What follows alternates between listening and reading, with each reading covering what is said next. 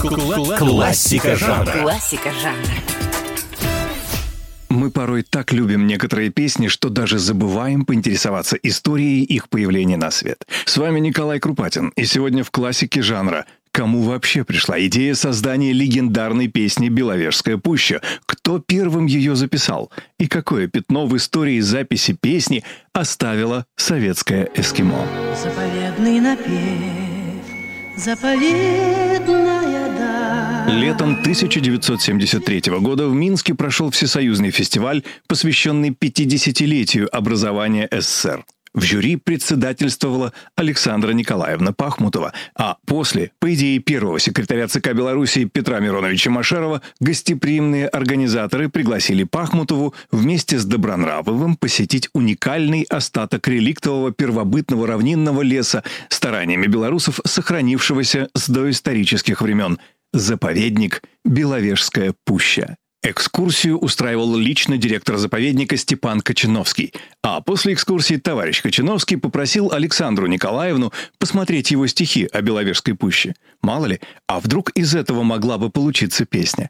Насколько хороши были эти стихи во время интервью, которое мне посчастливилось взять у Александра Николаевны лет 20 назад, она тактично умолчала, но Кочиновскому вежливо отказала, сославшись на то, что работает только с мужем – а еще через день Добронравов показал Кочиновскому свои стихи. Почти полгода ушло у Александры Пахмутовой и Виа Песнеры под руководством Владимира Мулявина на поиск звучания, а главное – голоса Беловежской пущи. Мулявин перепробовал трех вокалистов и остановился на Юрии Денисове.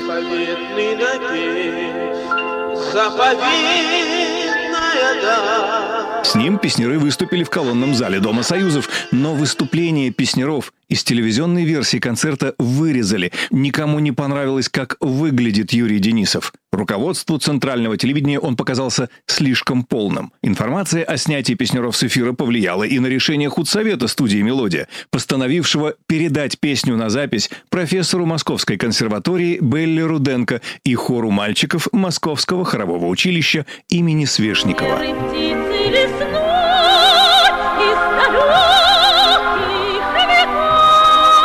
Вскоре в Виа Песнеры пришел альтист и обладатель фантастического вокала Валерий Дайнека. Можно сказать, с этого момента и началась настоящая жизнь этой сказочной баллады. Заветный напев. С той поры Беловежскую пущу перепели сотни вокалистов. В одних только песнярах их было больше десятка. Но легендарный худрук Владимир Мулявин во всех своих интервью до самой смерти говорил о том, что кроме песняров никто не способен дать настоящую жизнь этой волшебной песне. С вами Николай Крупатин. Это Классика жанра. Классика жанра.